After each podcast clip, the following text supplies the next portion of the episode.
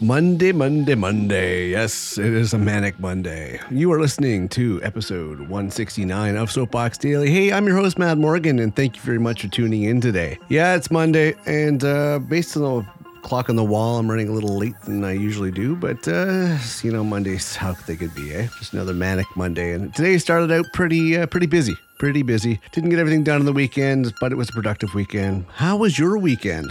Did you have a good weekend? How was your integrity? Did you do the right thing? Were you being the positive change the world needs? Only you will know, onwards and upwards. Hey, folks, if you want to make this world a better place, it's got to start with you.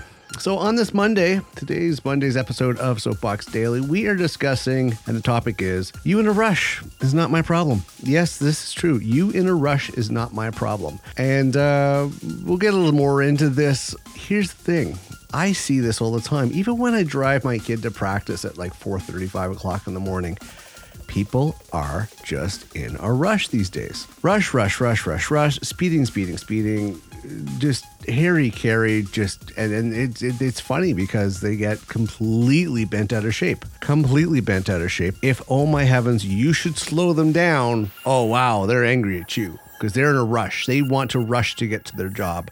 They want to rush to sit at their desk. They want to rush wherever they're going when there's no reason to be in such a hurry. They're rushing. I, I and you know what? Maybe if you took some time to actually plan a little better and maybe leave the house a little earlier or streamline your routine to getting ready so you can actually get out the door and get to wherever you need to go without having to rush. Because let's be serious and let's be real here. Life is too short. And what are you rushing to? If you're rushing to an emergency, I can understand why you're going 120 down the highway. I can understand that. That makes sense to me because you're in an emergency situation. But if you're rushing to get home for no apparent reason other than to put your feet up, if you're rushing to get your job, well, how responsible are you that you're running late and you didn't plan in accordance? But if you're just in a rush because of to be in a rush, maybe you want to be aggressive towards the drivers in front of you, maybe you just want to be aggressive to the rest of the world. I don't know what your issue is but that's not my problem. If you're in a rush and you didn't plan around it and you didn't streamline your routine, that's on you. So if I don't get out of your way on the highway, oh well, that's not my problem. that is not my problem. If you choose to live your life in a completely rushed, stressful, anxiety driven lifestyle, that's on you. That's for you to deal with, not for the rest of the world to deal with. That's not their fault that you're rushing. That's on you. Bad planning, bad routine, everything else. Don't put that on other people. And more on this topic, you really need to stop and slow down and enjoy the present because you'll eventually get to wherever you need to go. But one, you want to make sure you get there safely. Being in a rush and making, eh, I don't know, really rash decisions fast, everything else to basically get to where you're going, which you think is going to be quicker. How much quicker is it going to be if you get in an accident? How much quicker is it going to be if you hit somebody?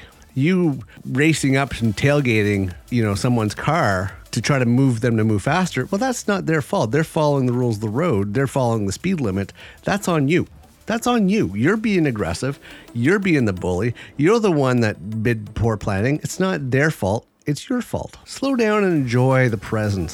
Wherever you're going, still going to be there when you get there. Unless it's an emergency, but if it's an emergency, put your your your hazards on. Put your hazard lights on. Put your high beams on. Honk your horn do whatever you can to make it make the person know it's an emergency. Other than you just being a jerk and being in a rush to get wherever you're going, whether it's going for a beer or you know going to go hang out or you know whatever stupidity it is. Again, that's on you for not planning right. Unless it's an emergency, then don't do it. Don't do it. And you're not going anywhere if the car is in front of you. You're kind of stuck behind them. So maybe make an alternate route, make other plans, take more responsibility for your own self and your own actions on that one. But my advice to you is take time to slow down and enjoy the present. Slow down. Don't be in a rush. Get there safely. Get there in one piece. Replan your strategy for the next day or the next occasion. That way, you're not in a rush next time and you can enjoy the ride, including enjoying the ride in life without being so anxious and so stressed. That's about it. I want to thank you very much for tuning in to today's episode of Soapbox Daily.